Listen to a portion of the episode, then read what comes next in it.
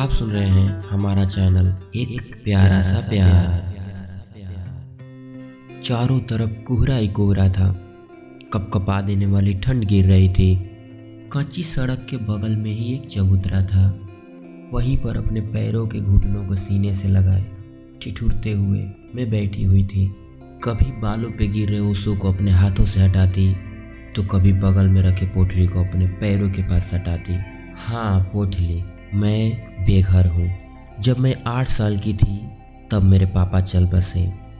और जब मैं ग्यारह साल की हुई तो मेरी माँ चल बसी।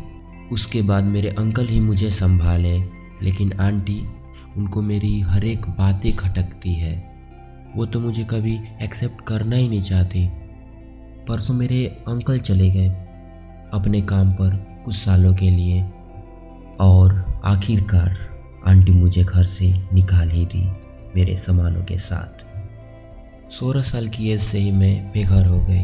अब मेरा अपना कोई नहीं है। चबूतरे की कुछ दूरी पर ही बहन और भाई भाई अपने हाथों में लिए फ़ोन को स्क्रॉल करते हुए कच्ची सड़क से ये दोनों जा रहे थे। तभी जा रही रिया की नज़र उस लड़की पर पड़ी। रमन भैया? हम्म, रमन भैया क्या है रिया? जरा चबूतरे यहाँ देखें। इतनी ठंड में ये लड़की वहाँ पे क्या कर रही है? रमन बोला। भाई और बहन से रहा नहीं गया। वो दोनों चल पड़े चबूतरे के पास। जैसे ही थोड़ा पास पहुँचे, दोनों सन रह गए। रिया, ओहो, ये तो बेचारी पूरी भीग चुकी है। हाँ वो भीग चुकी थी।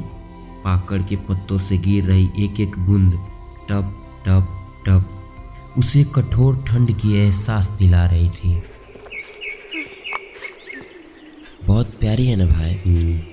रिया उस लड़की से बोल पड़ी, हे, तुम्हारा नाम क्या है? नामिका। नाम सुनते ही रमन बोला, यार, तुम इतनी ठंड में भीगी हुई यहाँ पे क्या कर रही हो? नामिका इस सवाल का जवाब नहीं दे पाई, क्योंकि वो तो खुद नहीं जानती थी कि वो यहाँ पर क्या कर रही है। बस वो उन दोनों की आँखों में देखे ही जा रही थी। तभी बातों को काटते हुए रिया बोली हाँ देखो तो कितनी भीग चुकी हो। तुमको तो अपने घर पर जाकर कपड़ा बदल लेना चाहिए। ये सुनकर नामिका की आँखें भर आई। वो बोल पड़ी, मेरा घर नहीं है। नामिका अपनी ज़िंदगी की सारे पन्ने इन दोनों अजनबियों के सामने रख दी।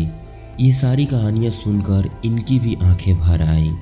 रिया अपने हाथ को नामिका के कंधे पर रखते हुए बोली, ओ, सो सॉरी। मुझे पता नहीं था कि तुम इतनी दुख से गुजर रही हो। कोई बात नहीं। अरे, तुमको तो तेज बुखार है। नामिका कुछ नहीं बोली। रमन अपनी चुप्पी को तोड़ते हुए बोला, अब तुम कहाँ जाओगी नामिका पता नहीं, कहीं भी चली जाऊँगी। तो क्या तुम ऐसे ही भीगे हुए पूरे दिन रह जाओगी? शायद हाँ। तभी रिया बोल पड़ी, भैया, चलो चलते हैं, नहीं तो मम्मी पापा बहुत गुस्सा करेंगे। रमन को नामिका से हमदर्दी सी हो गई थी। नमिका की ज़िंदगी की कहानी सुनकर रमन को बहुत बुरा सा फील हो रहा था। वह नमिका के लिए बहुत कुछ करना चाहता था, लेकिन एक सत्रह साल का बच्चा क्या ही कर सकता है किसी के प्रति? जी हाँ रमन सत्रह साल टेंथ क्लास का स्टूडेंट है। यही रिया चौदह साल सेवन्थ क्लास की। और नमिका की एज तो आपको पता ही होगा। आज से दो दिन बाद वो सत्रह साल की हो जाएगी। जी हाँ दो दिन बाद नमिका का बर्थडे है। खैर, ये तो बात की बात है। चलिए कहानी की तरफ़ चलते हैं।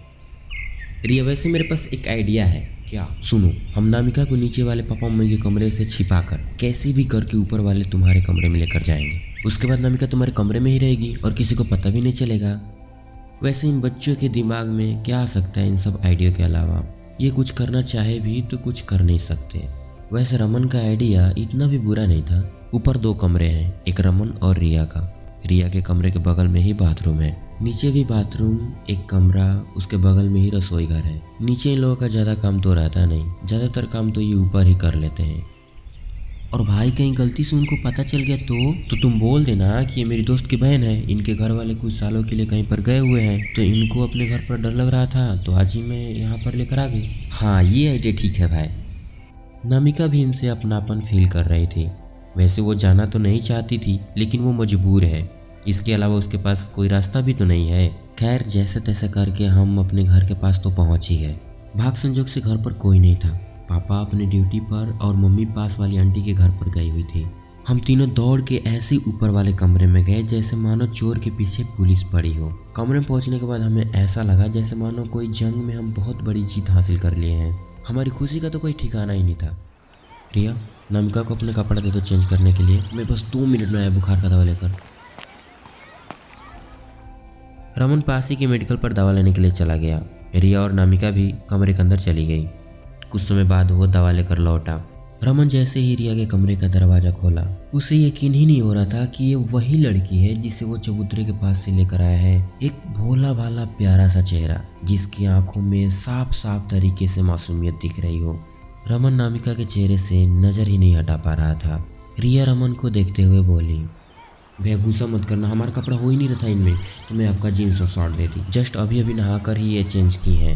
रमन नामिका के बगल बेड पर बैठते हुए रिया से बोला, अरे गुस्सा क्यों करूँगा, पागल? जा, दवा खाने के लिए गिलास में पानी लेकर आ।